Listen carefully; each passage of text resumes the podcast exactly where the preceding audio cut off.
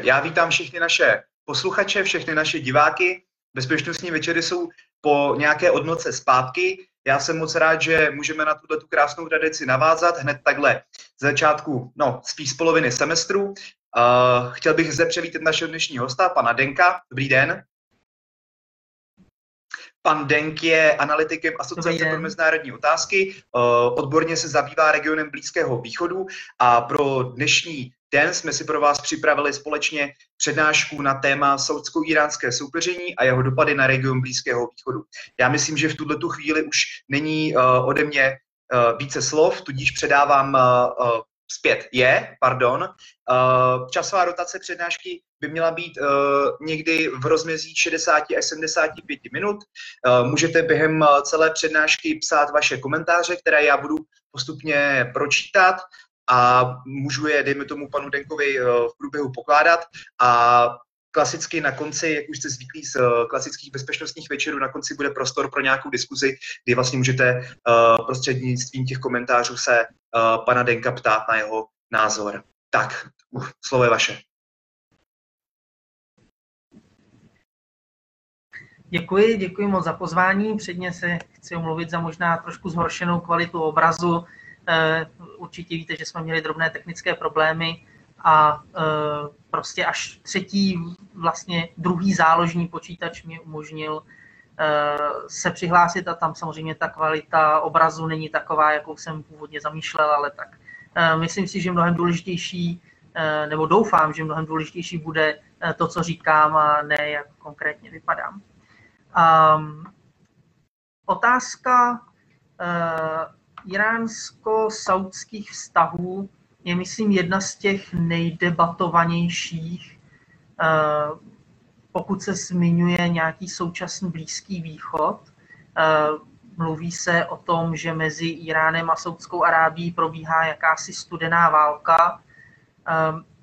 Myslím si, že Eh, to přirovnání není úplně špatné, eh, protože nedochází vlastně nějakému otevřenému konfliktu mezi těmito dvěma zeměmi, ale dochází spíše k nějakému proxy konfliktu v jiných zemích, víceméně přesně tak, jako tomu bylo eh, v období té, dejme tomu, velké studené války, to znamená, nebyl konkrétní ozbrojený konflikt mezi Spojenými státy a Sovětským svazem, ale docházelo k řadě vlastně soubojů v jiných teritoriích nebo v jiných zemích, eh, kde tyto dvě mocnosti eh, bojovaly o nějaký vliv. A v nějakém regionálním měřítku eh, víceméně toto po už nějakou dobu a samozřejmě někdy více, někdy méně, ta intenzita se mění, já o tom budu za chviličku mluvit, tak s nějakou intenzitou, ale to soupeření mezi Saudskou Arábií a Iránem probíhá a do velké míry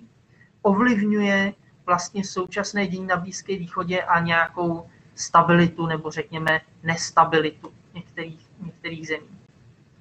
Zároveň bych chtěl říct, že vlastně dnešek je eh, velmi zajímavý eh, na to tuto debatu vést, protože eh, myslím si, že to bylo včera nebo předevčírem, kdy se do médií dostalo, samozřejmě chápu, že u nás bezpečnostní komunita sleduje teďka jinou kauzu, ale dostalo se do těch jakoby zahraničních a specializovaných médií to, že vlastně Saudská Arábie a Irán v současné době zahájili nějaké tajné přímé rozhovory, což je nevýdané po několik minulých let. Jsme prostě neviděli žádný přímý kontakt mezi nimi Konkrétně to je od roku 2016, kdy byly vlastně přerušeny veškeré diplomatické vztahy mezi Saudskou Arábií a Iránem. A právě nyní vlastně se zdá, že jakoby to období té nejostřejší rivality se chýlí k nějakému konci. A že to vlastně, co pozorujeme teď, nějaká, řekněme, první vlaštovka, eh, doufejme, nějakého mírového mírového soužití. A když se mluví o saudsko-iránské rivalitě, tak asi první věc, kterou eh, vlastně každý, kdo aspoň trochu sleduje tu oblast, zmíní, je samozřejmě eh, nějaké soupeření, dejme tomu konfesní. To znamená, že vlastně ta rivalita je hnaná tím, že prostě Saudská Arábie je sunickou zemí a Irán je šíjickou zemí. Samozřejmě na tuhle tom faktu je spousta, nebo ten fakt je pravdou, na tuhle tom výkladu eh, té rivality je určitě do, do jisté míry spoustu pravdy. Eh, ta ideologie eh, tam hraje roli. Zároveň si musíme uvědomit, že vlastně Saudská Arábie představuje i v rámci, dejme tomu, sunismu nějaký jako pomyslný okraj. Jedná se vlastně o, o ten vahávický islám, Eh, který je v Saudské Arábii představuje poměrně eh, jeden z nejkonzervativnějších možných výkladů a zároveň eh, Irán je teokracií, která je založená vlastně na, na role duchovních v politice a na opak výkladu šítského islámu. A samozřejmě ti, kteří tvrdí, že vlastně islám je nějaké jako násilné náboženství nebo že prostě konfliktní a že tam prostě dochází po staletí k tomuto konfliktu a že bude docházet dál, tak rádi využívají tohoto faktu. Já osobně si myslím, že eh, ta role eh, náboženství v té politice nebo ta, eh, ta role není primární. Je využívána pro nějakou pro nějakou propagaci jednak dovnitř té země, je využívána pro hledání nějakých potenciálních partnerů i v regionu a obecně pro nějaký narrativ. Ale myslím si, že ve skutečnosti eh, ten, ta rivalita je mnohem komplexnější než jenom ta náboženská otázka. Samozřejmě jednak tam hraje eh, roli nějaká rivalita etnická. Musíme si uvědomit, že eh, Iránci nejsou arabové, jsou to peršané, a tudíž e, vlastně jiné etnikum, které má i nejen jiný jazyk, ale ten jazyk je z úplně jiné e, jazykové větve. A samozřejmě to se odráží na, na kultuře a na společnosti těch zemí.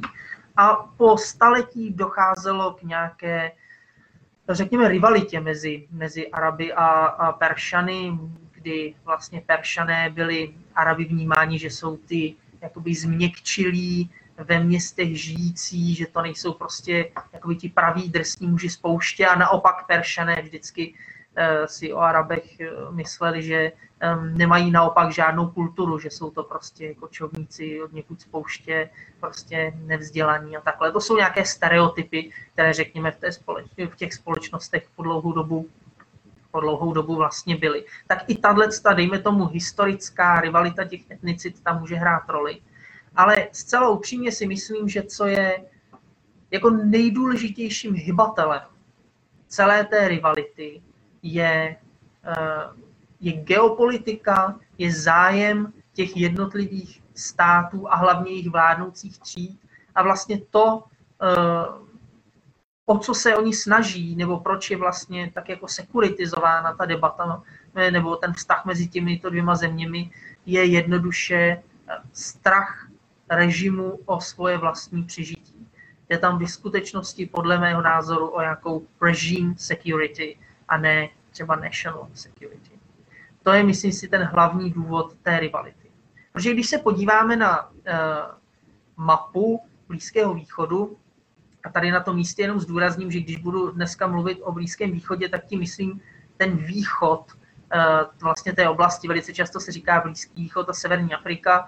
Eh, já se musím přiznat, že eh, samozřejmě sleduju ten region celý nějak kompletně, ale co se týče Severní Afriky, tak nejs, moje, moje zkušenosti s ní jsou spíše minimální. A vlastně i, ta, i to téma dnešní to znamená saudsko-iránská rivalita eh, nedosahuje tak intenzivně až do třeba oblasti toho vlastně jakoby západu arabského světa, takže Mahrebu, eh, té severní Afriky a dosahuje, nebo je vidět nejvíce právě v tom Mašreku, v té východní části, o které budu mluvit, takže když dneska budu říkat Blízký východ, tak tím myslím vlastně tu, tu východní část toho, toho regionu, tak jak je šířejí vnímání.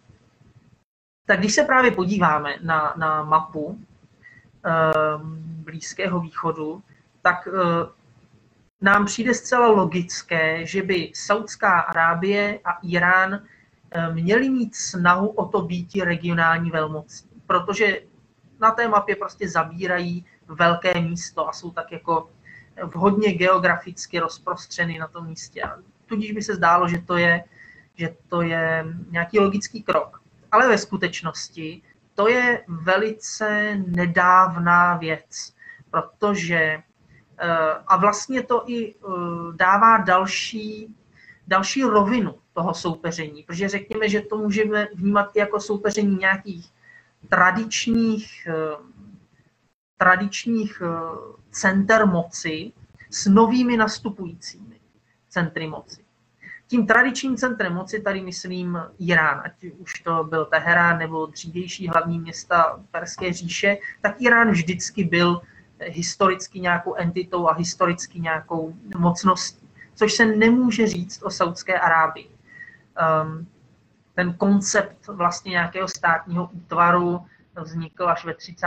letech 20. Eh, století, byť samozřejmě eh, mohou nebo mohou někteří z vás namítat, že vlastně ten současný saudský stát je až třetí v pořadí, že první saudský stát byl už, nebo jeho, jeho počátky se datují někdy do konce 18. Eh, století. To je pravda, ale eh, to byl spíše nějaký jakoby kmenový eh, svaz, nebo byla to jako, nemůžeme to brát jako stát jako takový, ty hranice byly velice fluidní, a ehm, samozřejmě dvakrát ten stát byl zničen, než právě v těch 30.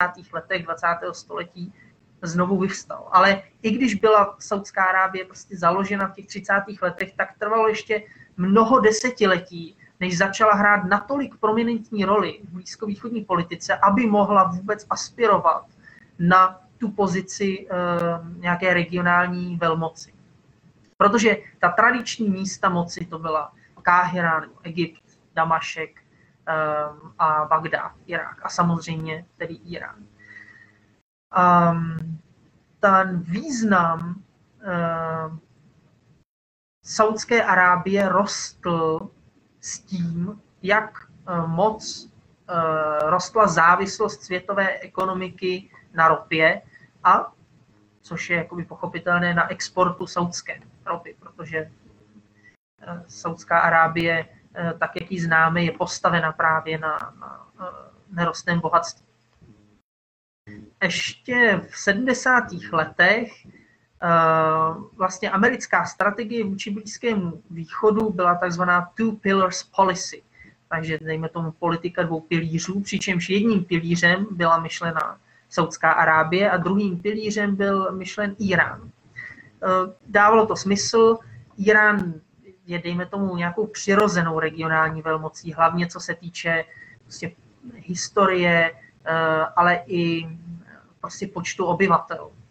Eh, což Saudská Arábie byla tím druhým pilířem hlavně na základě té ekonomické síly a hlavně na základě právě toho nerostného bohatství, které samozřejmě bylo velice strategické. A vlastně v tu chvíli, nebo v těch ještě v těch 70. letech, vzhledem k tomu, že obě dva, oba dva tyto režimy byly uh, úzkými spojenci Spojených států, tak mezi nimi k té rivalitě nedocházelo.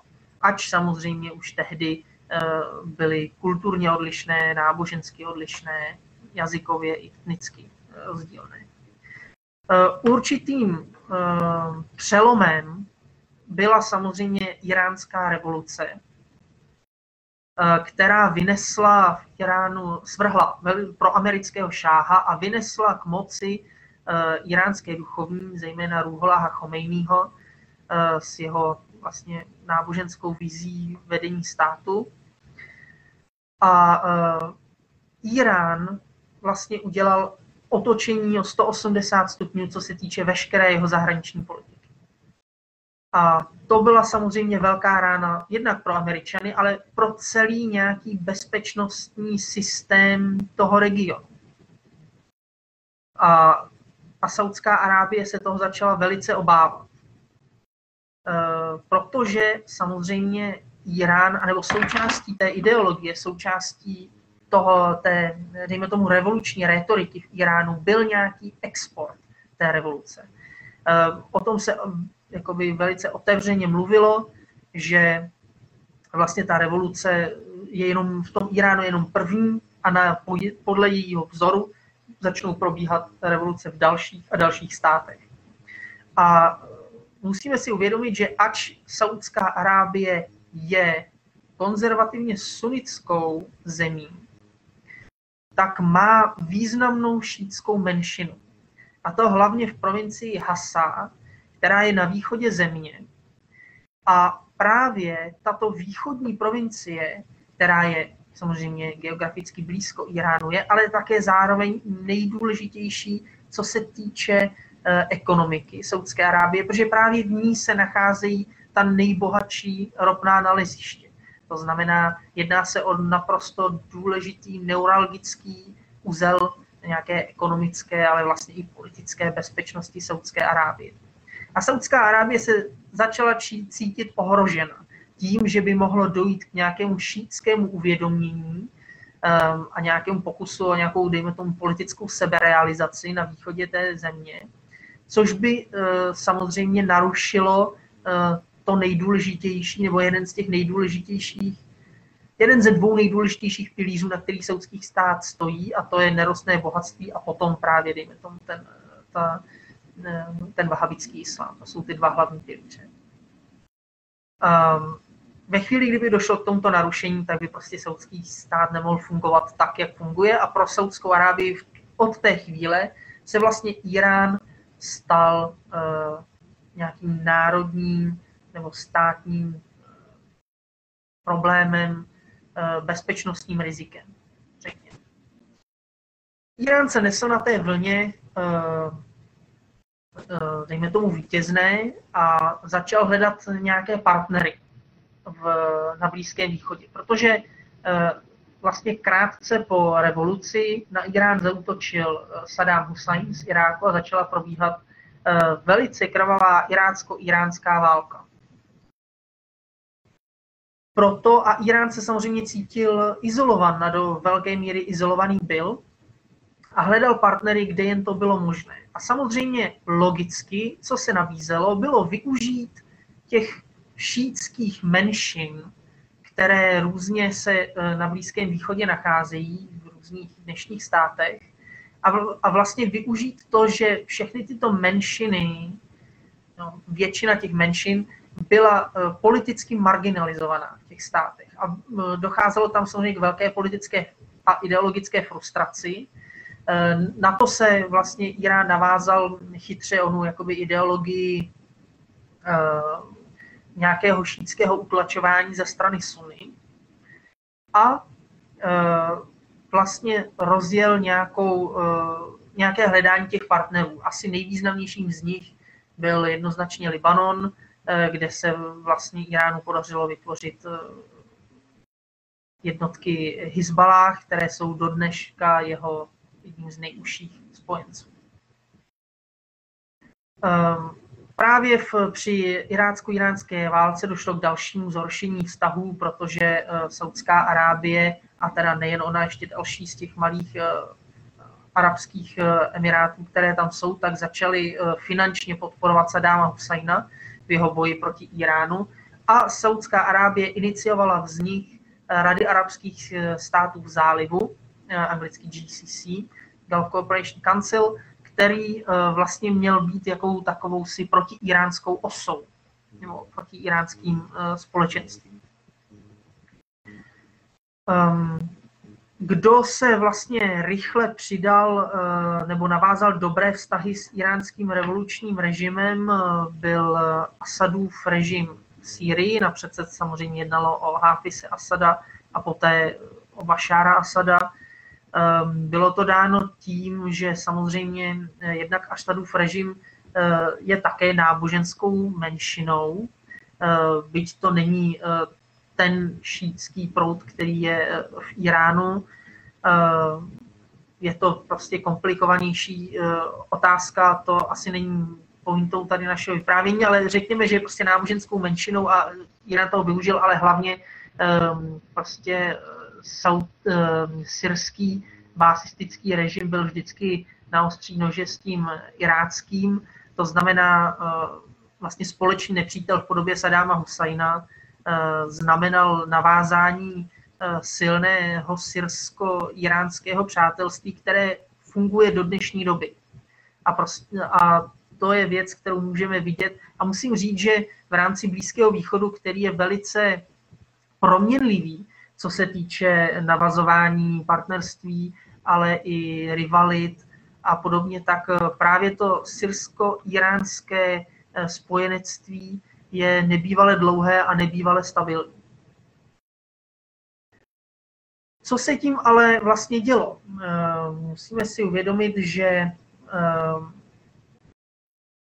tím, že dejme tomu v Libanonu začal fungovat nějaký, nějaká eh, pro iránská entita, v Sýrii začala být pro iránskou, tak Saudská Arábie se začínala cítit ohrožována. Samozřejmě nebyla to jenom Saudská Arábie, začalo se mluvit o vzniku takzvaného šítského půlměsíce, který jakoby když se táhl z Teheránu a z Iránu přes, eh, přes Irák, přes Sýrii až do, až do Libanonu.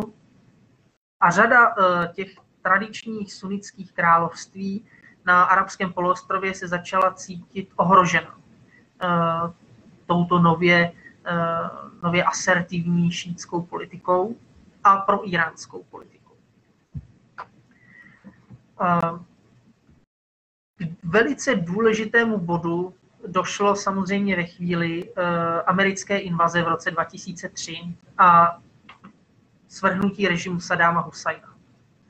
To byl šok znovu pro celý region, myslím si, stejně tak srovnatelný, jako byla iránská revoluce. Protože Saddam Hussein, i přesto, že už eh, irácko-iránská válka skončila, tak eh, fungoval jako určitá protiváha tomu iránskému režimu. A eh, ve chvíli, kdy se v Iráku vytvořilo vlastně mocenské vákuum, tak eh, ten jakoby silný protivník Iránu najednou zmizel. A ještě to mělo další rovinu, a to samozřejmě tu, že Irák samotný je, dejme tomu, etnicko-nábožensky roztříštěný. Jsou tam tři hlavní uh, skupiny, a to jsou samozřejmě kurdové, arabští sunité a arabští šíité. A ten, Saud, ten Sadámův režim uh, byl tvrdě protišítský a potlačoval silným způsobem uh, jakékoliv šítské uh, politické uvědomění a aspirace. Což ve chvíli, kdy Saddam Hussein odešel, nahrávalo tomu, aby právě onu, eh, ona šítská eh, skupina, která ve skutečnosti v rámci irácké populace tvoří největší procento, tak aby její aspirace na vedení Iráku eh, vlastně zazněly a došlo vlastně k tomu, že úplně se otočil ten vývoj v Iráku.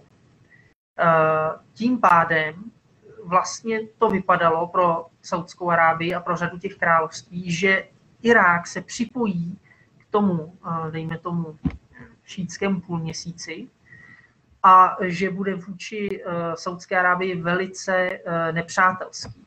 A musíme si uvědomit, že Saudská Arábie, i když je velká rozlohou, tak to neznamená, ta rozloha je jakoby neuměrně velká její skutečné Eh, geopolitické a strategické síle. Protože eh, velká část, eh, velká část jeho území je, je prostě poušť, neobydlená a když se podíváme na počet obyvatel, tak je samozřejmě vůči Iránu, ale i vůči Iráku nesouměřitelný. A um, samozřejmě musíme taky mluvit o nějakém řekněme, kohezi těch místních politických struktur, nebo eh, o, o vlastně schopnosti, o nějaké rezilienci toho státu případně vzdorovat nějakému útoku a ten v případě Saudské Arábie byl velmi malý, což se ukázalo už při první válce v zálivu, kdy vlastně Saudská Arábie se obávala toho, že Eh, po Kuwaitu Saddam Hussein eh, obsadí i právě tu východní část Saudské Arábie, kde jsou ta nejdůležitější ropná, ropná naleziště a vlastně by zapříčinil ekonomický rozpad toho státu. A znovu se to prostě začalo ukazovat i, i po pádu Sadáma Husajna v roce 2003, kdy tedy k moci se dostala nějaká šítská garnitura, která nutně hledajíc nějakou oporu měla oporu v Iránu, Eh, hlavně také proto, že Irán poskytoval šítské opozici eh, podporu po dlouhá léta, vlastně za doby toho útlaku Sadáma Husajna, tak eh, drtivá většina těch šítských duchovních byla nějakým způsobem podporována z Iránu. V Iránu vznikly i vlastně irácké jednotky v průběhu irácko-iránské války, které bojovaly proti Sadámu Husajnovi. Takže ten, ty vazby té jakoby šítské politické, eh, nové šítské politické elity na Irán byly velmi silné. Samozřejmě i tady je třeba říct, že v té irácké politické šíje eh, je prout, eh, řekněme, silně pro iránský a potom nějaký irácký nacionalistický, ale ten irácký nacionalistický prout začal být silnější až třeba někdy po roce 2010-2015 a, a i tak prostě ta, ti iráčtí šíté musí vždycky um, nějakým způsobem hledět na to, uh, jaké, jaká je pozice, pozice v Teheránu. Takže Saudská Arábie se opět vlastně stala um, nebo cítila ještě více ohroženou ve chvíli, kdy ta velká protiváha Iránu v podobě Iráku se úplně rozpadla, implodovala a vlastně stal se z toho po nějakou dobu zcela rozpadlý a e, vnitřními, e, vnitřními problémy a konflikty e, zasažený stát. Do, tohoto, do této situace nějaké uh, rostoucí saudské, rostoucího saudského uvědomění si uh, vlastní slabosti vůči Iránu a zároveň rostoucí iránské, nechci říct asertivitě, ale uh, jakoby etablovanosti toho režimu, protože musíme si uvědomit, že když revoluce proběhla, tak velká řada pozorovatelů myslela, že nemá šanci tenhle režim přežít dlouhou dobu. A to se ukázalo, že není pravda a e, naopak e, ten režim byl vlastně, byl je stále pevnější a pevnější, etablovanější, schopnější a i navzdory prostě velké mezinárodní ostrakizaci se mu prostě nějakým způsobem rostl a, a sílil. A, a do této situace přišlo arabské jaro. E, arabské jaro otřáslo hned několika Eh, několika státy a vlastně zamíchalo do velké míry kartami, protože eh, došlo k svržení eh, Aliho Abdaláha Sáleha v Jemenu. A došlo samozřejmě k velkým masovým protestům proti Bašáru Asadovi v Sýrii. Takže v tu chvíli samozřejmě Saudská Arábie se snažila využít té, eh, té situace eh, oslabení eh, toho syrského režimu a snažila se podporovat místní opozici proti Bašárovi Asadovi, aby tím, dejme tomu, nahlodala ten, ten proiránský monolit, tak dejme tomu, že to byl jakoby minimálně nějaký pokus z jejich pohledu pozitivní vývoj, ale rozpad eh, vlastně situace v Jemenu a dlouholeté vlády Aliho Abdallah Sáleha v Jemenu se ukázal být pro ně velkým problémem, protože najednou eh, eh, ve chvíli, kdy neovládal Ali, Ali Abdallah Sáleh Jemen a nekontroloval ho, což byl po dlouhou dobu politický pragmatista, který dokázal velice dobře být se soudským režimem, tak to vlastně vytvořilo jakýsi ehm, zranitelný podbříšek toho, té, pro soudsko, eh, soudsko-arabský stát, eh, poněvadž najednou jakoby ten konflikt se přenesl na dvě fronty. A byť ještě tou dobou eh, vlastně to hutijské hnutí nebylo tak silné, tak i samotný nepokoj v Jemenu nebo nejistá situace v Jemenu vlastně přidala další důvod k velké obezřetnosti a další vrázky na čele eh, strategům v Riádu, protože prostě to vytvořilo tlak na jejich jižní hranici. Ale co eh, byl jeden z nejdůležitějších míst, kde se odehrávalo arabské jaro, byl Bahrajn. Bahrajn je mm, opravdu klíčový, klíčovým teritoriem v saudsko-iránském soupeření a zápolení z toho prostého důvodu, že um, tohle malé království je velice blízko uh, Saudské Arábii, se Saudskou Arábií je spojeno mostem. Uh, a je velice blízko právě té východní části, uh, tam tolik důležité pro saudskou ekonomiku. Zároveň ovšem Bahrajn má dlouhou historii spjatou s Iránem. Eh, byl po dlouhou dobu součástí iránského území a eh, i místní populace je většinově šíjická, což právě stojí v rozporu s tím, že vládnoucí rodinou, královskou rodinou na Bahrajnu, jsou, je rodina sunická, která je samozřejmě zpřízněna a zpřátelena se saudskou královskou rodinou. No a právě v průběhu arabského jara došlo k velkým demonstracím eh, v Bahrajnu a k velkému pokusu o, eh, o, nějakou, o nějaké přenastavení eh, politických vztahů v zemi a o větší roli šíji na nějakém politickém sebeurčení v té zemi. Což byl pro Saudskou Arábii zásadní bezpečnostní problém. Ty demonstrace byly velice tvrdě a krutě potlačeny. Eh, můžete se podívat na řadu, eh, řadu dokumentů, které o tom byly natočeny, jsou i volně dostupné na YouTube. Došlo, ale tomu, tomu potlačení mohlo dojít pouze tím, že Saudská Arábie vyslala do Bahrajnu vlastně intervenční síly, ať už policii, tak i armádu, které pomohly bahrajnské vládnické rodině udržet eh, Bahrajn eh, vlastně v jejich rukou.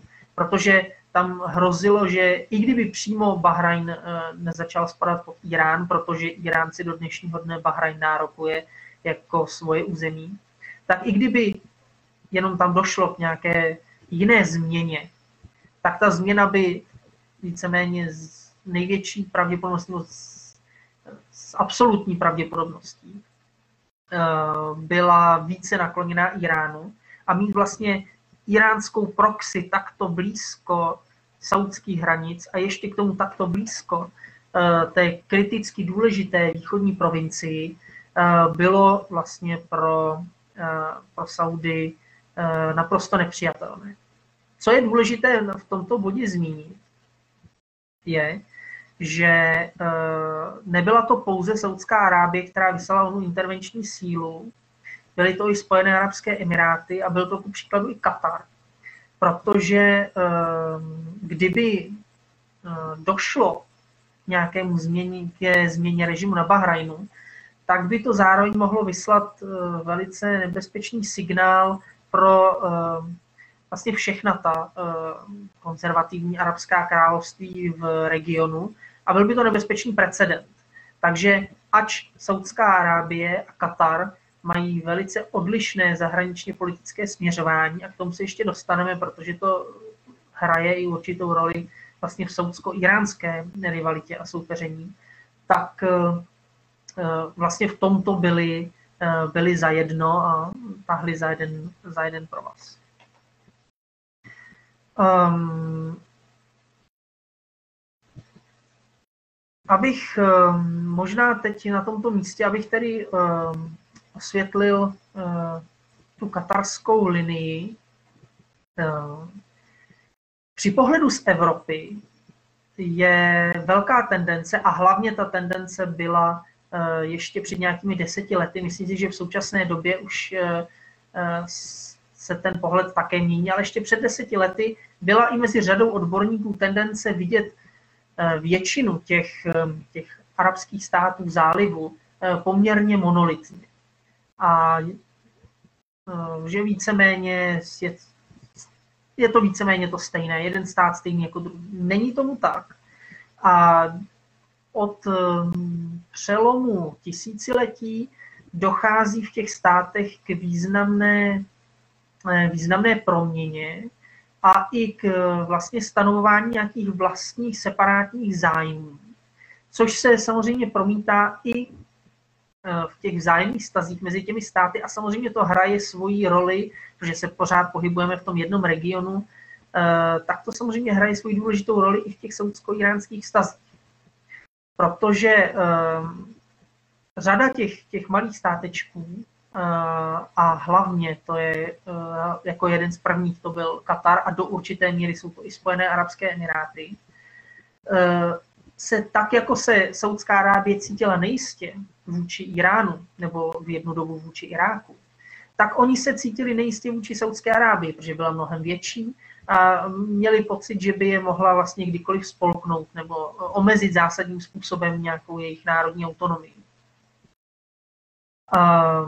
Asi nejvíce to bylo právě v případě eh, Kataru, který se rozhodl, že eh, se úplně vymaní z, tého, z té saudské zahraniční politiky, která mu byla po dlouhou dobu vlastně, nechci říct diktována, ale se kterou vlastně tak jako souhlasil. Eh, došlo tam k výměně na vlastně pozici emíra a došlo k radikální změně zahraničně politické orientace, eh, která nekonvenovala se saudskou, eh, se saudskou vízí a se saudskými představami. A právě tohoto rozporu se snažil do určité míry využít i, i Irán, tím, že se snažil naopak eh, diplomaticky a společensky přiblížit k těm zemím, které nesouhlasily třeba plně s, s nějakou saudskou dominancí nebo s, s, s tím saudským vedením.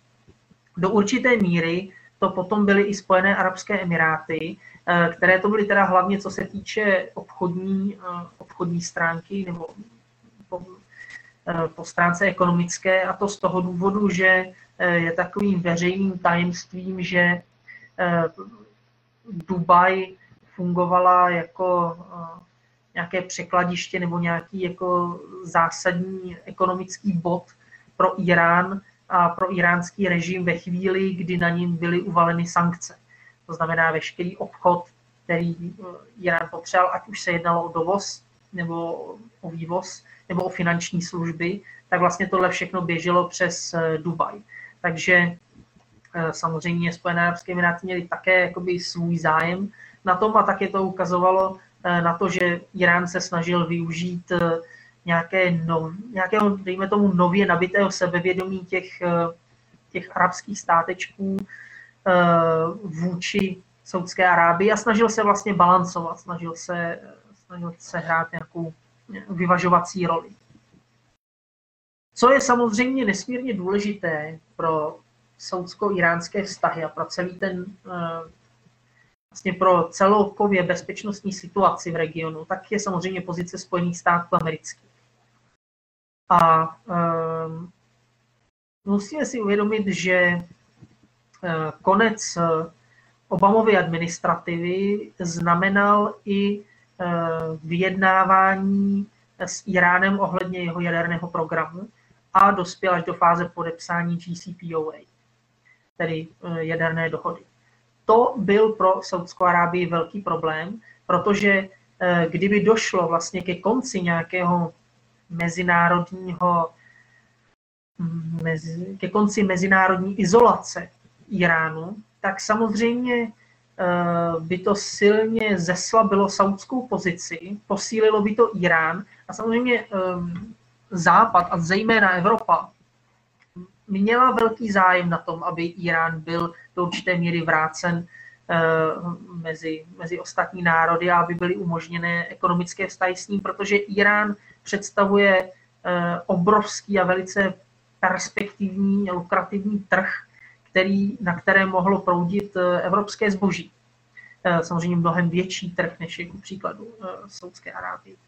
Byť samozřejmě kupní síla Saudské Arábie je také velmi vysoká, ale jakoby ten, ten typ toho zboží se prostě je trošičku jiný, který by mohl být vyvážen do Saudské Arábie. A popravdě řečeno, vývoz zase z Evropy do Saudské Arábie není tak velký, jako by mohl být v případě Iránu. Takže byl tam zájem Západu nastavit nějaké nové vztahy s Iránem a samozřejmě byla tam i ta, ta strategická rovina, um, která se týče vlastně omezení toho iránského jaderného programu.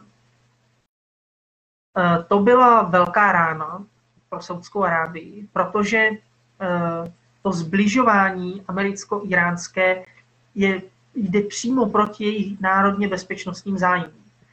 Uh, veškerá bezpečnost Saudské Arábie vždycky stála na tom, na, na absolutním spojenectví a na silné podpoře Spojených států amerických.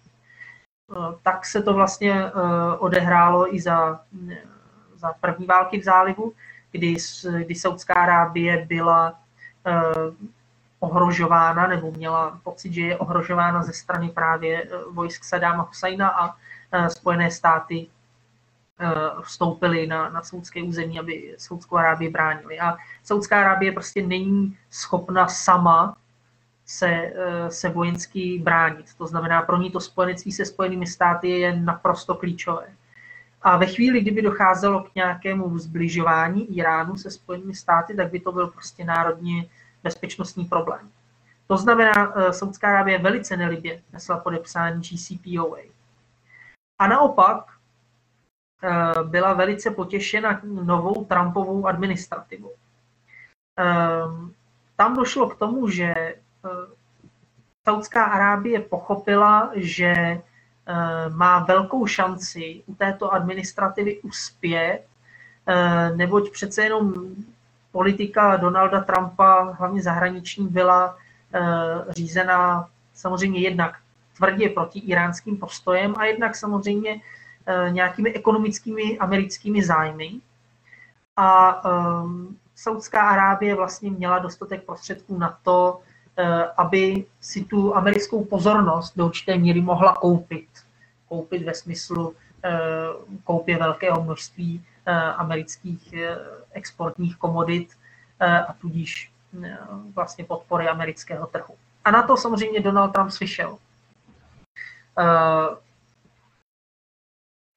Zároveň, eh, takže v této fázi eh, vlastně až, až do nástupu administrativy Donalda Trumpa, tak ty vztahy byly takové, řekněme, obezřetné, nebo eh, byly spíše, Saudská Arábie byla spíš na, tom, na té pasivní straně, spíše se obávala toho, co Irán udělá a tak jako reagovala na tu nastalou situaci.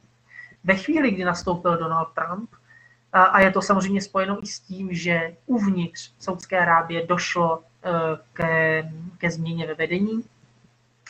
E, moci se vlastně v roce 2015 e, dostal král Salman, a který vynesl do ústřední role v rámci státu svého syna Mohamada,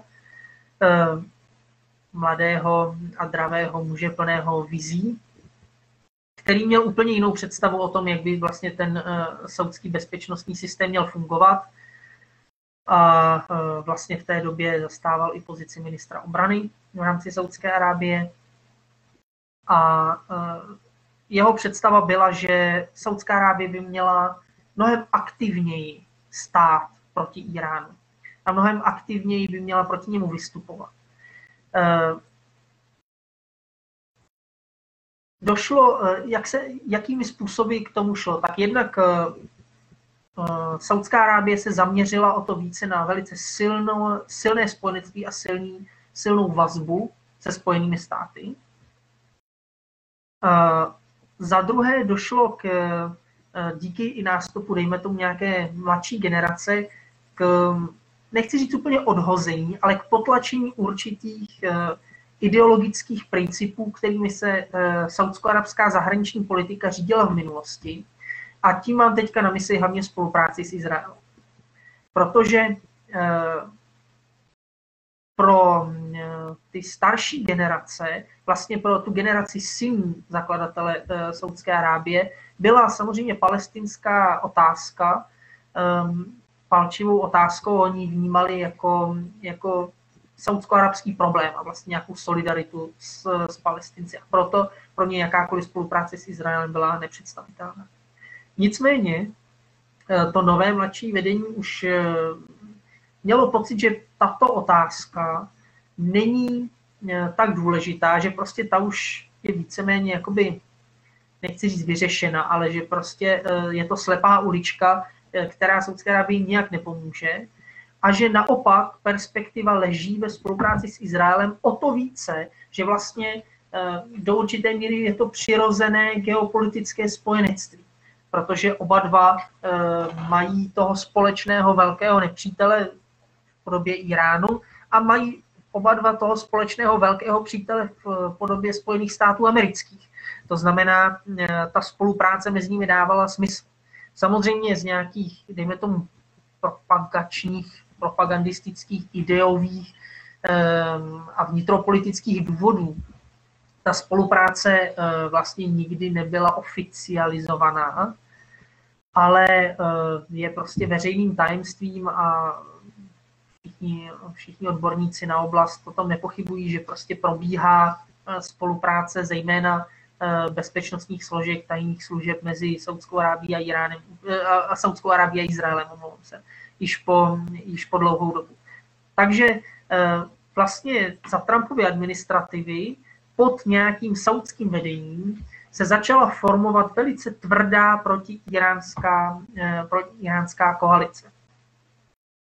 Ehm, to nové saudské vedení eh, začalo být silně aktivní v Jemenu, eh, vlastně došlo k úplnému přerušení těch saudsko-iránských vztahů. To bylo, to bylo v důsledku toho, že Eh, Saudská Arábie popravila významného šítského klerika eh, Nimra al-Nimra, eh, který právě patřil k té, k té šítské menšině ve východní provincii, vůči čemu se velice silně ohradil Irán.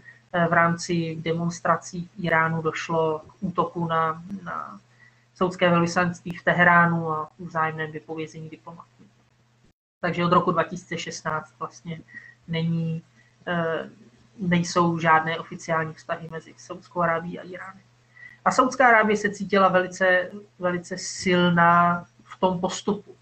Ehm, dirigentem této politiky, jak už jsem řekl, byl jednoznačně Mohammed bin Salman, který si byl také čím dál tím více jistý svojí vnitropolitickou hm, pozicí, kterou eh, upevňoval řadou různých rozhodnutí, ať už to eh, bylo vlastně Eh, řekněme, zničení nějaké vnitrorodinné opozice, ať už a zejména vlastně nastavení nějakých eh, autoritářských principů uvnitř toho státu, v čemž mu pomohl zejména jeho technologický guru Sát Kahtani, který začal vlastně monitorovat nebo sbírat obrovské množství dat o saudských občanech na Twitteru, vytvořil opravdu jako velkou, eh, velkou armádu falešných účtů eh, na Twitteru a opravdu, protože, protože Twitter byl, byl jakoby nejoblíbenější, nebo dosud je nejoblíbenější platformou eh, v Saudské Arábii, je to takový ta hlavní sociální síť. Takže ta začala být jako velmi monitorovaná, velmi kontrolovaná a jel se tam ten prostě tvrdý narrativ a došlo prostě k celé řadě jakoby vnitropolitických změn, které upevnily pozici uh, Mohameda bin Salmána a právě proto i on se cítil být dostatečně silný na to, aby mohl aktivněji začít vystupovat uh, vůči Iránu. A to zároveň ještě v době, kdy vlastně v Iránu uh, je víceméně reformní prezident Hassan Rouhani, nikoli uh, žádný jako tvrdý konzervativec, jako byl třeba jeho předchůdce Mahmud Ahmadinejad, a tudíž vlastně Saudská Arábie měla pocit, že si může dovolit více vystupovat proti, uh, proti Iránu. A měla hlavně tu jako silnou uh, americkou, uh, americkou podporu na své straně. Uh, I proto uh, tady došlo nejen k nějaké, nějakému vojenskému angažmá v, v Jemenu, ale docházelo samozřejmě i k rozbroji nebo roztržce a poté jako úplné blokádě Saudské Arábie, ze strany Saudské Arábie vůči Kataru, který byl vnímán, že eh, není dostatečně hm, poslušný, není dostatečně in-line se saudskou zahraniční politikou a že je příliš vstřícný vůči Iránu.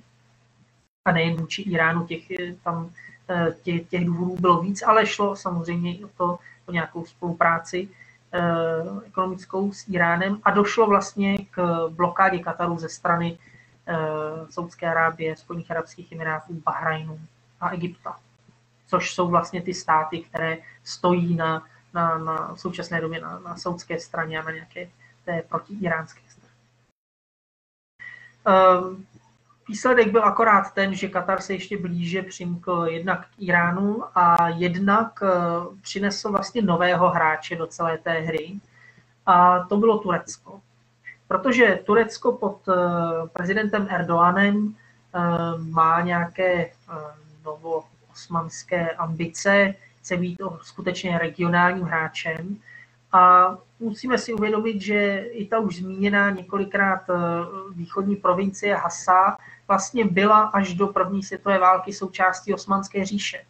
To znamená, eh, Turecko má zájem i v oblasti zálivu a eh, spolupráce s Katarem už do určité míry probíhala v nějakých jiných zahraničně politických otázkách, takže se vysloveně nabízela a Katar tedy navázal jednak uh, už, už vztahy s Iránem a jednak vlastně přivedl uh, nového hráče uh, Turecko a tím vlastně ještě více uh, rozdrobil tu už tak poměrně spletitou scénu uh, bezpečnosti v rámci zálivu.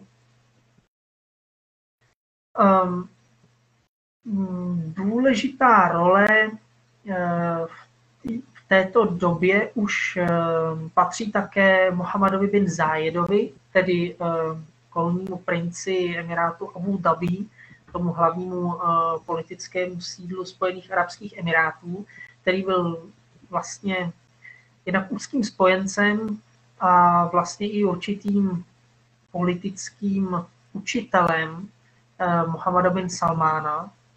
A vlastně zase lze se dočíst i to, že eh, právě to byl Mohammed bin Zayed, který eh, Spojeným státům americkým představil Mohammed bin Salmana jako toho potenciálního korunního prince a potenciálního eh, vládce Saudské Arábie a nějakým způsobem Američany připravil na, na jeho vzrůstající politickou roli.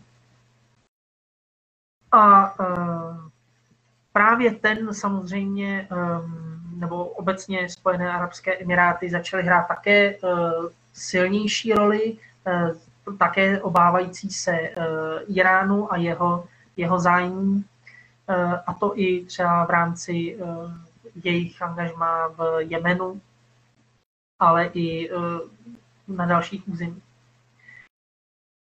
Ehm, tuto chvíli by vlastně to, jak to vyprávím, eh, dávalo zapravdu tomu, že eh, skutečně eh, ten Blízký východ je rozdělen mezi to sunnické a šítské křídlo. A že skutečně to je tou, tou dělící čarou. Nicméně, myslím si, že tomu tak ještě před pár lety skutečně bylo, ale myslím si, že v současné době už můžeme pozorovat určité, určité, určitý odklon od, od um, tohoto pravidla. A to uh, jednak tím, že uh, v roce 2019 jak v Libanonu, tak v Iráku proběhly rozsáhlé protesty, které vlastně uh, mířily proti nějakému sektářskému uspořádání v rámci těch dvou zemí. Eh, v níž vlastně v obou v současnou dobu má jedno z nejsilnějších slov právě, ne to nejsilnější slovo, právě šítská politická elita. A vlastně eh, tím motem těch protestů nebylo vyhraní se proti té šítské politické elitě, ale vyhraní se obecně proti tomu systému. A vlastně jedním z těch nových leitmotivů, který se začal objevovat, tak bylo volání po konci právě těch sektářských kvót, sektářské rétoriky a vlastně konci tohle z toho, tohoto násilí. Nebo i, i té rivality. Ty v obou těch dvou zemích došlo jako k různým úspěchům.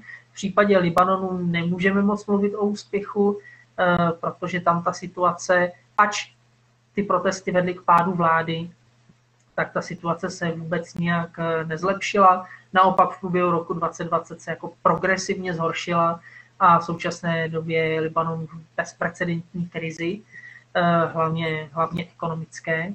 Ale v případě Iráku došlo k určitému posunu je to určitě dáno novou osobou iráckého premiéra eh, al eh, který eh, vlastně se snaží nějakým způsobem moderovat, nebo snažil se i v rámci Iráku moderovat ty, ten sunnicko-šítský dialog.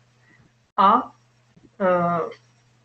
v současné době je to právě on, kdo podle těch zpráv, které máme, přivádí k sobě uh, Saudskou Arábii a Irán k jednacímu stolu. A on je tím vlastně prostředníkem. Takže uh, to je určitě první, dejme tomu, nějaký uh, pozitivní trend. Druhý zajímavý trend, který bylo možno pozorovat, byl v lednu tohoto roku, a to byla konference Rady arabských států v zálivu, v saudském Al-Ula, kde došlo k ukončení blokády eh, Kataru eh, ze strany eh, těch, těch Saudské Arábie, Spojených arabských emirátů a Bahrajnu a vlastně k novému nastavení těch vztahů. Ta blokáda se vlastně ukázala, která měla přivést Katar na kolena, se ukázala, že nebyla úplně úspěšná, víceméně po těch několika letech nevedla k ničemu, vedla, no, vedla spíše k posílení katarské pozice a uh, Saudská Arábie už teď bude muset víc brát Katar jako partnera, a, uh, ale došlo, došlo k, nějakém, k nějaké mediaci, která opět měla uh, za cíl ty, um, ty roztržky v rámci, v rámci toho regionu nějakým způsobem eh, mediovat. A samozřejmě došlo k výměně americké administrativy, a eh, na kterou musí jak Irán, tak Saudská Arábie reagovat, protože eh, prezident Biden jasně řekl a vlastně od začátku říkal, že se chce vrátit k nějaké dohodě s Iránem, byť to nebude asi úplně přesně ta dohoda, ze které Donald Trump jednostranně vystoupil. Vlastně Bidenová administrativa je v tomto ohledu ambicioznější, chce eh, do té dohody zahrnout třeba iránský raketový program a chce, eh, aby to bylo opravdu trvalé a smysluplné, tak chce právě, aby i regionální hráči, jako je třeba Saudská Arábie nebo Izrael, vlastně se nějakým způsobem podíleli, byť ne třeba jako přímo jako signatáři, ale měli aspoň nějaký vliv na, na projednání té dohody, aby ta dohoda byla mnohem širší a, a daleko sáhlejší a tudíž e, i, i trvalejší. A dochází právě tedy k nějakému usměřování nebo aspoň snaze o usměřování těch nejvíc vyostřených vztahů mezi Saudskou Arábí a Iránem. E, vlastně obě dvě země jsou k tomu nuceny, protože Irán má velké ekonomické problémy, navíc byl velice těžce zasažen eh, koronavirem, eh, takže eh, potřebuje vlastně nějaký ekonomický stimulus, který, na který dlouho, nebo který si dlouho sliboval právě od Evropy a od Ameriky při podepsání té první nukleární dohody. Nedošlo k tomu, Eh, v současné době už eh, jakoby neměl moc na vybranou, takže dochází k masivním čínským investicím eh, v Iránu, ale přesto Irán potřebuje nějakým způsobem se otevřít a potřebuje zrušení těch sankcí a potřebuje vlastně nějak deeskalovat tu situaci. A Saudská Arábie také, protože je už vyčerpaná. Válka v Jemenu ukázala, že Saudská Arábie není, není schopna tu situaci nějak úspěšně vyřešit.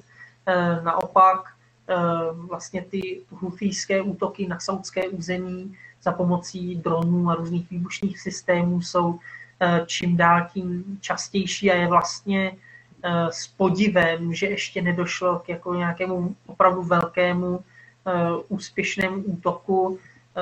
Ten důvod, nejpravděpodobnější důvod, proč zatím všechny ty, všechny ty jemenské nebo husíské útoky na Saudskou Arábii byly víceméně neškodné, je eh, to, že Spojené státy americké pořád eh, dávají Saudské Arábii vlastně vojenské informace nebo vojenské spravodajské informace právě ohledně všech těch útoků, takže je Saudská Arábie vždycky schopná nějakým způsobem odklonit, ehm, ale to samozřejmě nejde, nejde dělat do nekonečna. A asi nejdůležitější Eh, nejdůležitějším faktorem je, že i Saudská Arábie už je v současné době eh, v nějakém ekonomickém tlaku. Eh, jednak v loňském roce v jednu chvíli velice dramaticky padla cena ropy, vzhledem k tomu, že kvůli pandemii přestali lítat prakticky všechny letecké společnosti a, a spotřeba ropy rapidně klesla, tak klesla samozřejmě i ta cena, i když tato situace už se jakoby vyřešila, tak dlouhodobě ta cena ropy padá a ta, ten ekonomický model, který má Saudská Arábie, ale nejen Saudská Arábie, ale další z těch rentierských států v regionu, eh, tak je vlastně neudržitelný. A eh, ona už si nemůže dovolit vynakládat tak obrovské prostředky eh, právě na zbrojení v Jemenu a, a i v jiných oblastech a potřebuje právě se více soustředit na nějakou ekonomickou transformaci, v čemž jí právě nepomáhá i nějaké, dejme tomu, obchodní, obchodně ekonomické soupeření, které v poslední době můžeme vidět um, mezi Saudskou Arábí a spojenými arabskými emiráty. To znamená vlastně uh, ta, ta rivalita mezi těmito dvěma zeměmi je dlouhotrvající, trvala několik dekád, po dlouhou dobu se vyostřovala, ale myslím si, že vrchol jsme vlastně viděli e, za administrativy Donalda Trumpa. A myslím si, že teď je v zájmu víceméně všech, aby ta situace deeskalovala.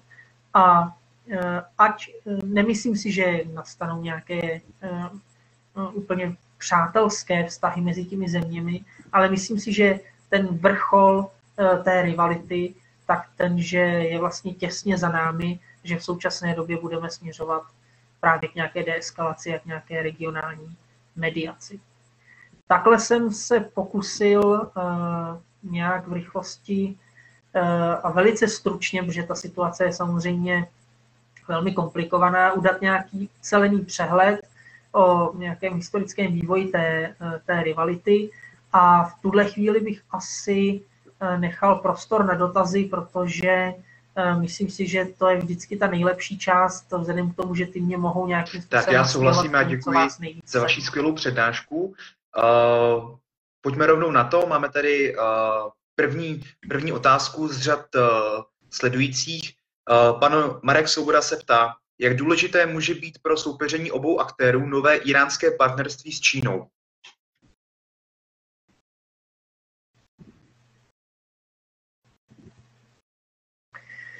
No, um, Irán, Iránu se uh, do toho partnerství s Čínou uh, moc nechtělo, protože samozřejmě ty čínské investice a čínské peníze, jak jsme, jak můžeme vidět víceméně všude po světě, nejvíc asi v Africe, tak eh, ty nejsou jakoby nikdy zadarmo. Eh, ten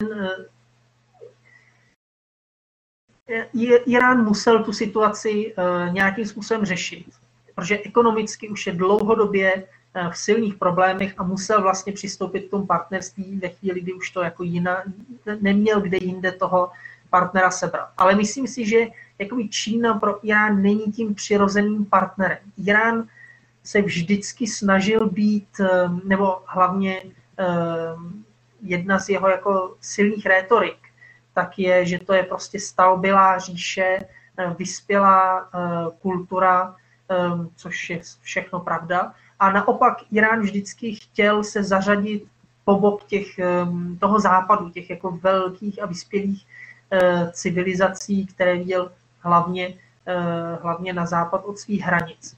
A eh, myslím si, že to partnerství je důsledkem toho, že Čína samozřejmě má zvyšující se zájem o oblast zálivu, Eh, viděli jsme to i v tom, že Čína dlouhou dobu zvažovala ku příklad, že bude investovat do, do obnovy kuvajského přístavu a obecně chce investovat eh, v té oblasti. Eh, je to i dáno tím, že z té oblasti vidíme v poslední době, že vlastně Amerika se trochu stahuje a naopak Číňané se snaží tedy trošku to, to mocenské vákuum zaplnit.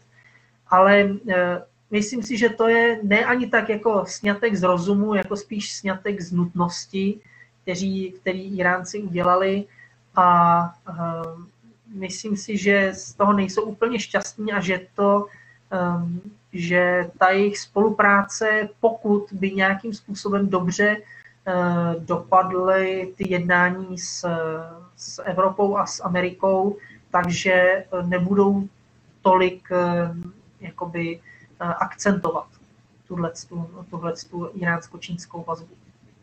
Tak, já děkuji za odpověď.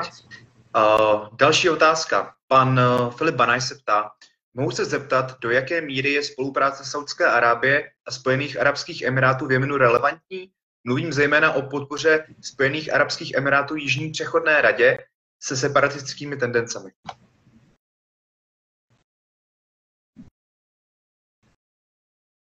Eh, to je velmi případná otázka.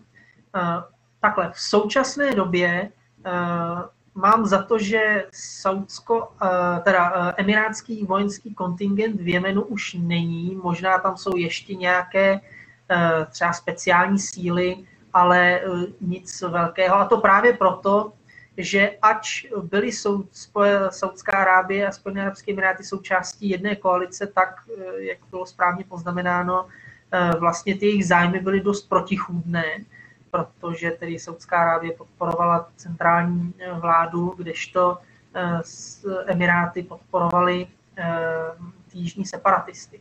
Já si myslím, že to je důkaz, že to je jasný důkaz toho, že i Spojené arabské emiráty a to jejich spojenectví se Saudskou Arábí je natolik životaschopné, nakolik eh, budou vnímat Irán jako hrozbu. Protože eh, zvlášť v posledním roce vidíme velké soupeření mezi Saudskou Arábií a Spojenými arabskými emiráty. Zatím pouze na té ekonomické úrovni, ale eh, myslím si, že do budoucna naopak tahle tendence bude sílit, protože oba dva ty státy potřebují reformovat ekonomiku a to zejména tím, že přitáhnou zahraniční investory. A nemohou je přitáhnout oba dva. Prostě je to, jsou tam přímí konkurenti. Buď to, to udělá ten jeden, anebo to udělá ten druhý.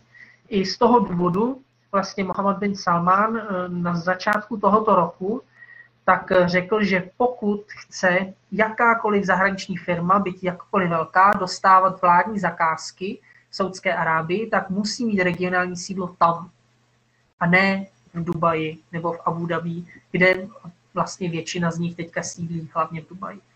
Takže to je do určité míry eh, jakoby nějaká, nějaký vyhlášení určité jako ekonomické války Spojeným arabským emirátům. A to se samozřejmě odráží i na těch ostatních zájmech. Takže naopak tak jak jsem říkal, že saudsko-iránská rivalita, myslím si, že bude upadat, tak si myslím, že saudsko-emirátská rivalita bude růst a zvlášť v Jemenu, ale i na jiných místech, třeba eh, v oblasti východní Afriky, eh, zvlášť eh, u Rudého moře a potom u průlivu Bab al-Manda, tak uvidíme spíš mnohem rostoucí rivalitu těchto dvou států a každý naopak bude jakoby kopat za svoje zájmy. Já pevně věřím, že ano.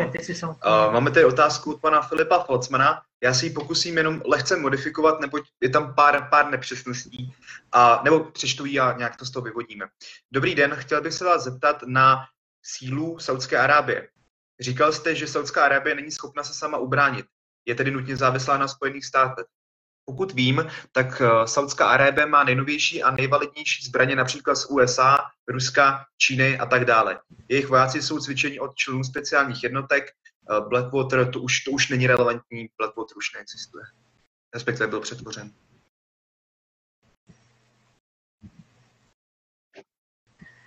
Um, ano, Saudská Arábie byla asi před dvěma nebo třema lety um, myslím, největším importérem zbraní, vydávala na, na obranu asi 30% svého nemalého HDP.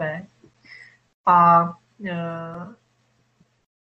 a je pravda, že mají vlastně mají k dispozici ty nejnovější e, možnosti, ale to jako neznamená, že jsou schopni e, ten stát nějakým způsobem bránit.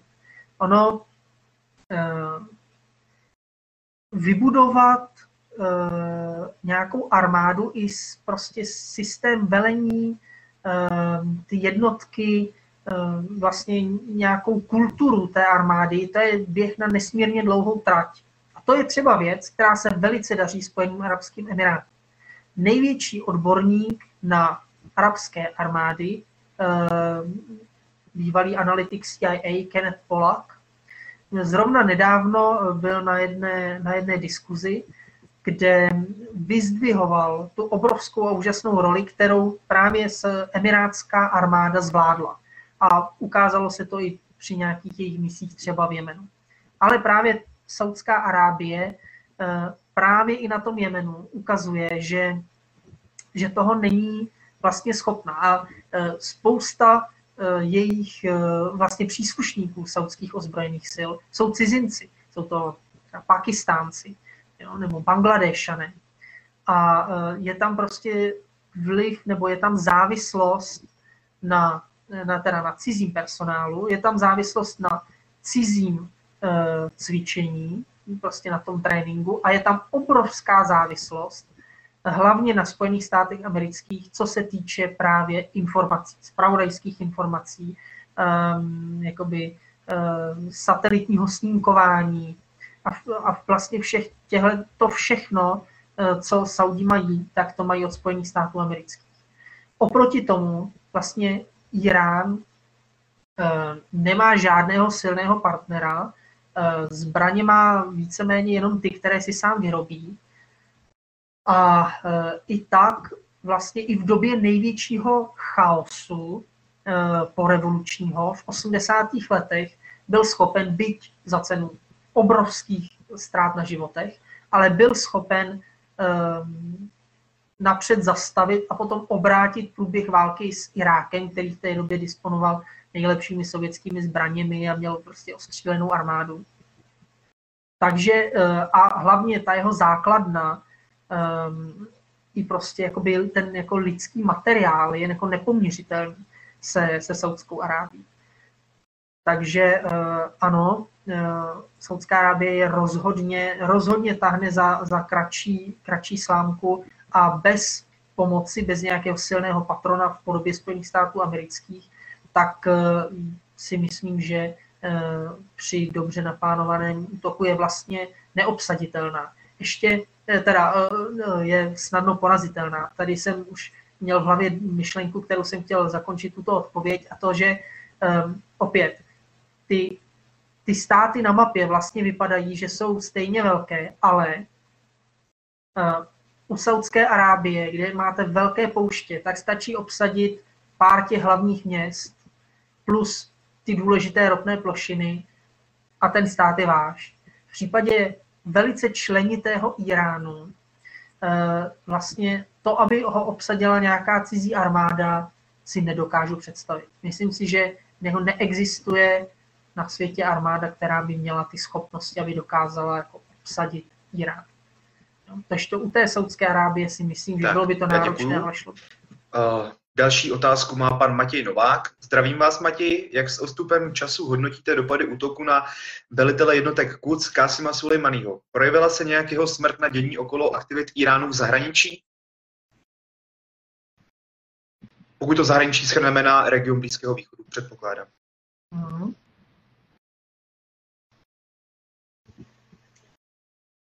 Myslím si, že ano.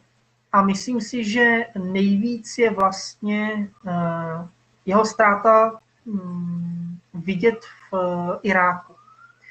A to proto, že vlastně od jeho smrti v lednu 2020, tak opravdu vidíme, uh, že on působil jako nějaká šedá eminence těch proiránských složek v rámci Eh, Iráku, a to zejména těch eh, různých eh, lidových milicí, které, které vlastně Irák na svém území má. A myslím si, že Irán ztratil jeho smrtí pozici v Iráku, protože do té doby byl vždycky schopen určovat, kdo bude iráckým premiérem. Musel to být někdo, kdo měl minimálně jako silné pro iránské inklinace. Jo, poslední, eh, vlastně ten předposlední, ne ten současný, ale ten premiér, který byl před ním, byl Adil Abdel Mahdi, což je eh, prostě člověk, který má s Iránem nesmírně silné vztahy, byl eh, za Sadáma Husajna byl v Iránu v exilu, předtím ehm, to byli další členové prostě právě stran, které jsou pro iránské. Dlouho byl iránským premiérem Nuri al-Maliki, který měl také silnou vlastně pro iránskou složku, ale nebo silné pro iránské vztahy. A v současné době je premiérem uh, Mustafa al-Kadhimi, což je, uh, což je vysloveně jako pro, nechci říct vysloveně pro americký, ale rozhodně to není pro iránský uh, politik je to, dejme tomu, zastává nějakou jakoby iráckou nacionalistickou uh, rovinu, jde mu o ty irácké zájmy, což si myslím, že Irák může v tuhle chvíli jedině prospět, to je jediná možnost, jak ho snažit dát nějakým způsobem dohromady. A uh, tam si myslím, že to je vidět, protože prostě ty vazby, které měl Kásim Sulajmání právě na ty jednotlivé vlastně vůdce těch, těch proiránských milic v rámci Iráku, jsou skoro nenahraditelné. Tam se mluvilo o tom, že na rozdíl od svého vlastně nástupce Háního, tak eh, Kásem Sulejmání měl třeba arabsky. No a už proto byl schopen se vlastně se všemi eh, jakoby úzce domluvit, kdežto eh, a měl obrovské charisma, byla to prostě persona, měl to strategické myšlení a to právě, to je samozřejmě velice těžké nahradit, takovou osobnost. Takže ano, myslím si, že eh, Irán tím ztratil eh, a zejména v Iráku. Tak, paní, paní Karolína Podivínská se ptá, dobrý den, myslíte si, že Irán vyvine jadernou zbraň? A pokud ano, ohrozilo by to nějak Evropskou unii nebo státy NATO?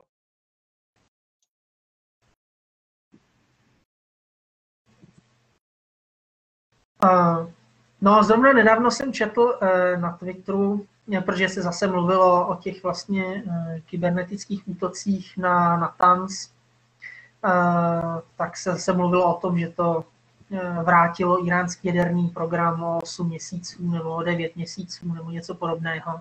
A tak se vždycky s vzpomenu na jeden tweet Marka Jonesa Owena, jednoho britského odborníka na Blízký východ, který vždycky říká, že to, že vlastně byl iránský jaderný program zastaveno několik měsíců, se vypráví už několik let. Jo? Ono, eh, já vím, je to jako taky trošku úsměvné, ale Irán, sam, Irán se samozřejmě snaží o, tu, o nějaký ten svůj jaderný program, ale upřímně myslím si, že Irán se chce dohodnout. Jo? Oni, oni to mají vysloveně jako toho žolíka, tu kartu, kterou můžou prostě použít při těch vyjednáváních, aby dosáhli dobré dohody z jejich pohledu. A to je, to je jeden důvod. Druhý důvod je nějaká eh, vnitropolitická situace, vysloveně prestiž vůči jakoby vlastnímu, eh, vlastní národu. A třetí by bylo právě to, že ve chvíli, kdyby se jim to podařilo a měli by tu bombu, tak v tu chvíli eh, by to byla právě ta režim security, o který jsem mluvil. Ten režim by si jakoby nikdo nechtěl dovolit jakým způsobem napadnout nebo svrhnout. Jo? Takže i kdyby se to Iránu podařilo, a já si myslím, že dříve bude dohoda, než se to Iránu podaří, tak i kdyby se mu to náhodou podařilo, tak eh, já jako Evropan bych rozhodně spal zcela klidně a myslím si, že i američané by mohli spát zcela klidně, protože to by byla vysloveně ta jako pojistka před jakýmkoliv pokusem o změnu režimu z vnějšku a bylo by to vysloveně jen jako z části jako propagandistická věc a z části uh, jako, jako prostě pojistka bezpečnostní. Stejně tak, jako to má většina, většina právě zemí. A myslím si, že navíc popravdě řečeno, mám, mám pocit, že uh, vlastně role eh, jaderných zbraní se trošičku strategicky přeceňuje. Myslím si, že spousta konvenčních zbraní dokáže udělat skoro stejný, eh, stejný problém a vlastně nejsou jakoby nejsou tak toxický, když to řeknu, co se týče jakoby toho vyjednávání, mnohem jednodušší je získat, jednodušší je vyvinout. Je myslím si, že ta, v tomto případě jde ryze o jako propagandistický bod. My máme jadernou zbraň, jsme takhle vyspělá civilizace, takhle jsme to zvládli, jsme prostě uh, jako silný stát v rámci světa, jsme jednou z jaderných mocností. To, to si myslím, že tak, je jako já děkuji. Od toho vývoje. Uh, paní Andrá Prokešová se ptá. Dobrý den. Válka v Jemenu bývá často označována jako proxy battleground mezi Saudskou Arábií a Iránem. Dovolil byste si odhadnout další vývoj v Jemenu, po případě jakým způsobem může dojít ukončení konfliktu? Děkuji za moc zajímavou přednášku. Mm-hmm. To je nesmírně zajímavá otázka. Jemen je nesmírně komplikovaná země, vždycky byla. A nevím, jestli si úplně dovolím tady přesně říct, jak to dopadne. Co takhle, co můžu říct je, že v současnou chvíli to je vlastně dějištěm nějaké proxy války mezi Iránem a Saudskou Arábií. Nebylo tomu tak zpočátku. Eh, vlastně zpočátku šlo vysloveně eh, vnitrojemenský konflikt, který ve chvíli, kdy vlastně Huthiové začali být opravdu tlačení, tak se spojili s Iránem. Jo, nebylo to, že by jakoby Irán tam rozdmíchal tu situaci, to spojenectví přišlo vlastně až až potom, a bylo to jako spojenectví z rozumu, že Huthiové potřebovali také samozřejmě nějakého partnera a Irán se logicky nabízel. Uh, oni, jakoby Huthiové jsou také šíte, ale uh, je to jako jiná větev šíizmu, než je Irán, takže nějaký jako ideologický přímý link uh, je jakoby mnohem složitější a um, tam jakoby nalézt. A hlavně nějaká nespokojenost Huthiů s tím uspořádáním té zemi, ta je tady dekády zpátky. Ten, ten Jemen vlastně vždycky byl tak trochu umělou entitou, že jo, víme, že po dobu studené války byl vlastně rozdělen na ty. Um, ta situace tam je jakoby velice komplikovaná. Uh, co, jak ten konflikt může skončit? Um, tím, že Spojené státy americké zatlačí na Saudskou Arábii, a to už se, uh, myslím, děje, a uh, uvidíme, jak moc tahle situace bude úspěšná, protože opravdu řečeno, ve chvíli, kdy přesně Spojené státy americké se opravdu rozhodnou a kou příkladu řeknou, fajn, už nemáte žádnou naší jako logistickou, materiální ani spravodajskou podporu, tak pro Saudskou Arábii ta válka nebudu skončila. Prostě oni, oni to jako nedokážou vést. A myslím si, že oni sami si uvědomují, že tu válku nemůžou vyhrát, nevyhráli za těch asi pět let nebo šest let nebo kolik tam jsou a a, a už ji prostě nevyhrajou. Jo? To je, to je přesně, přesně takový ten omyl toho, že máme sice leteckou převahu, ale prostě dokud jakoby ne, není vyslaný pozemní kontingent a ten Saudi nevyšlo, protože by to znamenalo obrovské ztráty a prostě si to ani nemůžou jako dovolit, nemají na to kapacity, tak v tu chvíli prostě ta a nejvíc, kdo na tom tratí, jsou samozřejmě civilisté. Takže myslím si, že to skončí tím, že Amerika se bude snažit mediovat nějakou situaci v Jemenu, ehm, bude muset zatlačit na Saudskou Arábii, ehm, bude muset určitě ehm, vlastně vyjednávat nějakým způsobem Houthi, to znamená, bude muset dojít k zrušení vlastně toho zařazení na seznam teroristických organizací, který, který provedl Donald Trump. A jak to reálně skončí, Teď bych, kdybych si mohl vsadit, tak tuhle chvíli si vsadím na to, že, um, že dojde k nějakému rozpadu. Že dojde, buď to bude víc, um, buď to uvidíme zase třeba dva Jemeny, jako, jako tomu bylo předtím, a nebo dojde, a nebo bude ten stát jenom vysloveně nějakou jako zastřešující jednotkou pro obrovskou míru a federalizace Ehm, kde opravdu ta centrální vláda bude mít naprosto jako minimální autoritu a vlastně všechno se bude odehrávat na té regionální úrovni. To jsou, myslím si, jediné dvě věci. Myslím si, že je možná pravděpodobnější ta první, takže skutečně dojde k nějakému jako na, na víc entit pravděpodobně na dvě.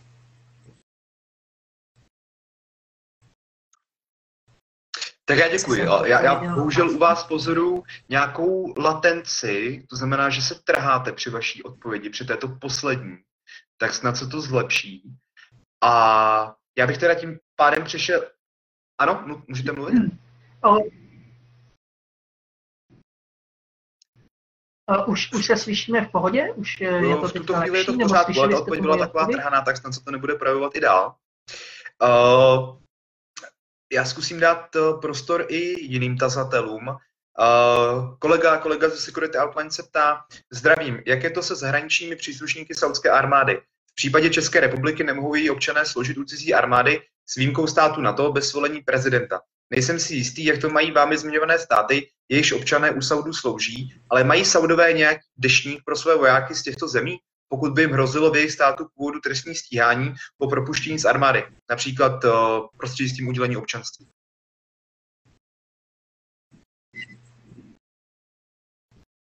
Um, tak uh, získat saudské občanství to rozhodně myslím si, že není na pořadu dne, to je velice jako obtížná záležitost.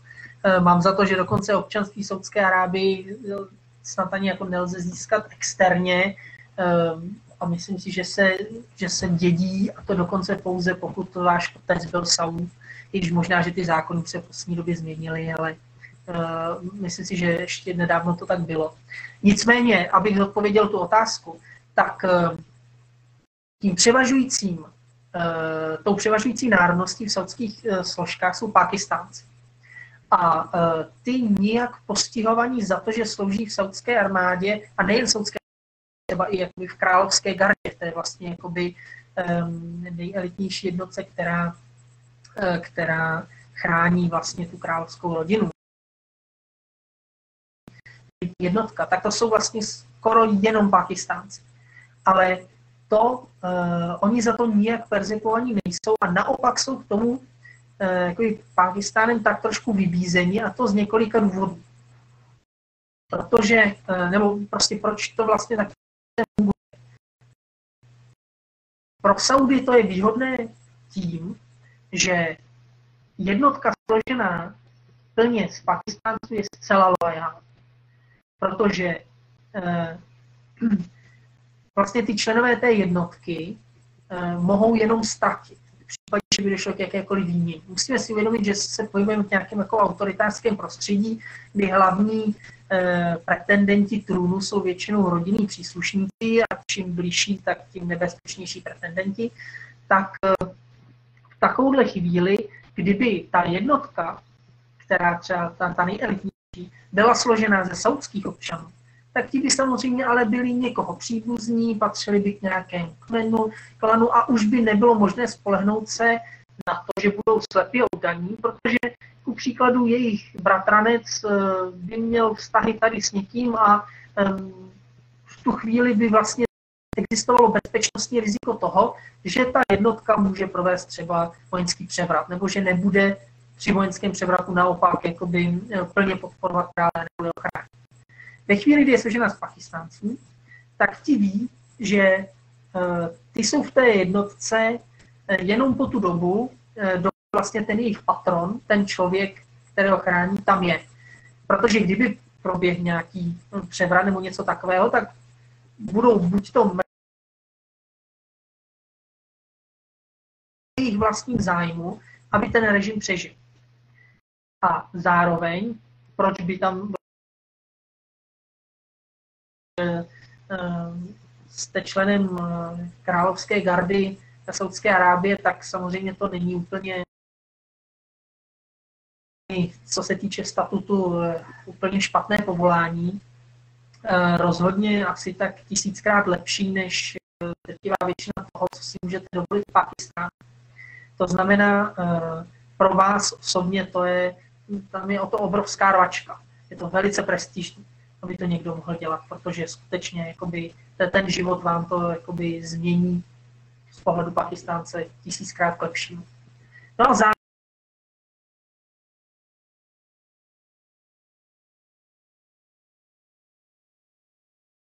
lidí do vlastní armády.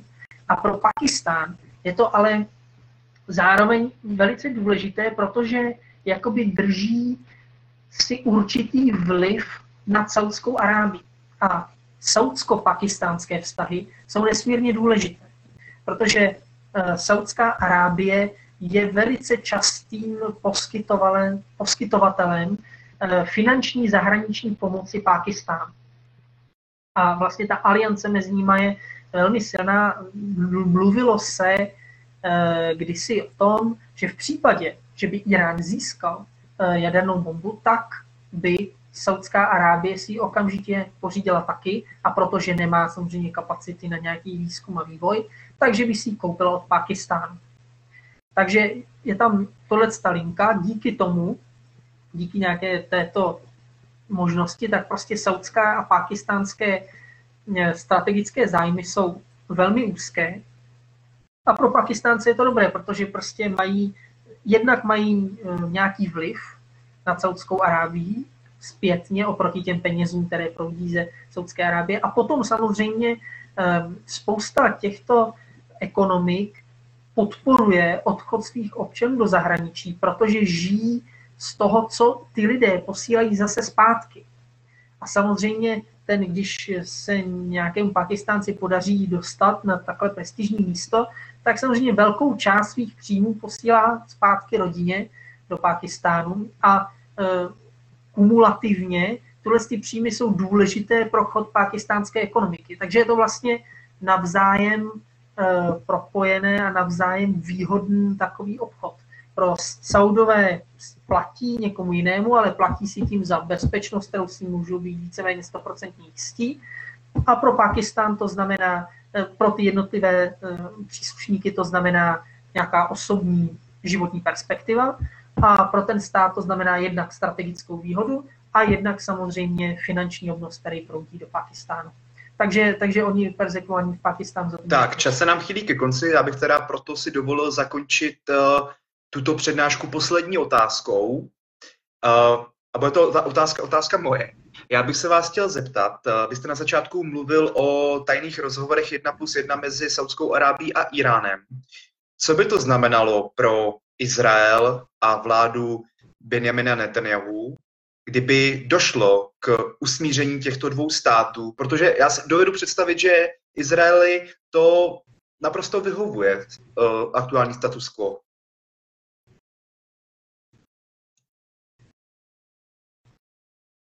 No, uh, určitě.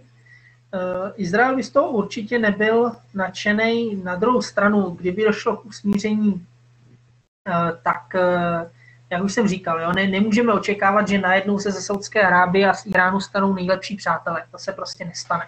Ty vztahy budou minimálně jako chladné. Ale řekněme, že už nebudou jakoby vysloveně nepřátelské. A uh, samozřejmě, že že Izraeli se to nebude líbit. A tam si myslím, že bude důležitá vlastně role Spojených států amerických. Pokud Spojené státy chtějí nějak stabilizovat ten region, což chtějí, aby vlastně v něm mohli být méně angažovaně, mohli se soustředit třeba na Pacifik, tak je prostě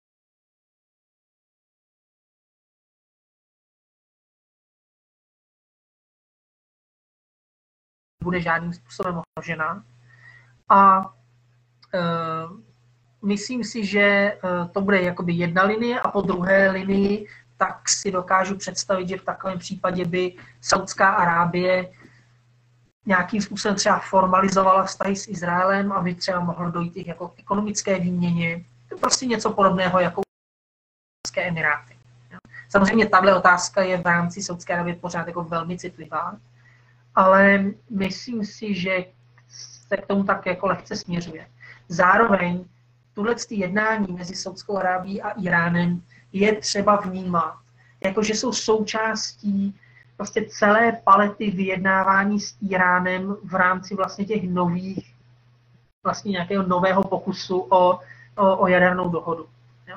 Právě proto, že uh, Bidenová administrativa řekla, že tam budou muset být uh, zapojeni i ty regionální hráči, aby to bylo skutečně jako trvalá nějaká dohoda, trvalý status quo, tak uh, dokážu si představit, že právě tuhle ty, tuhle ty rozhovory jsou samozřejmě jakoby s americkým požehnáním a s nějakými, dejme tomu, americkými garancemi, byť třeba zprostředkovanými iráckým premiérem Kádimím. A myslím si, že jakákoliv případná dohoda, která z toho vyjde, bude prostě součástí nějakého komplexního systému dohod, e, které se budou snažit stabilizovat Blízký východ. A součástí těchto dohod bude určitě i nějaká dohoda nebo nějaké jakoby strategické nebo taktické vyrovnání s, s Izraelem, aby i on uh, vlastně neměl žádných zásadních námitek proti tomuhle tomu zbližování. Tak si myslím, že to bude a myslím si, že jinak než v tuhle tom, uh, než v tuhle tom rámci, tak, tak nemá žádná já děkuju. šanci. Chtěl bych vám rovněž poděkovat za celou přednášku. Za mě byla naprosto báječná. Já jenom chci dodat, já jenom chci dodat, že Uh, diváci, co jsou ještě stále tu s námi, se můžou na další bezpečnostní večer uh, těšit už 10.5. Já prozradím, že uh, to zasazení toho tématu je rovněž v Ázii na pomezí s Evropou a to téma stále ladíme, ale myslím si, že brzo byste se vlastně měli dozvědět konkrétní podobu toho příštího bezpečnostního večeru a tudíž vás na něj zvu 10.5. Tak uh, já ještě jednou děkuju panu Denkovi a myslím si, že to asi můžeme ten stream ukončit. Tak jo, děkujeme na Já děkuji za pozvání.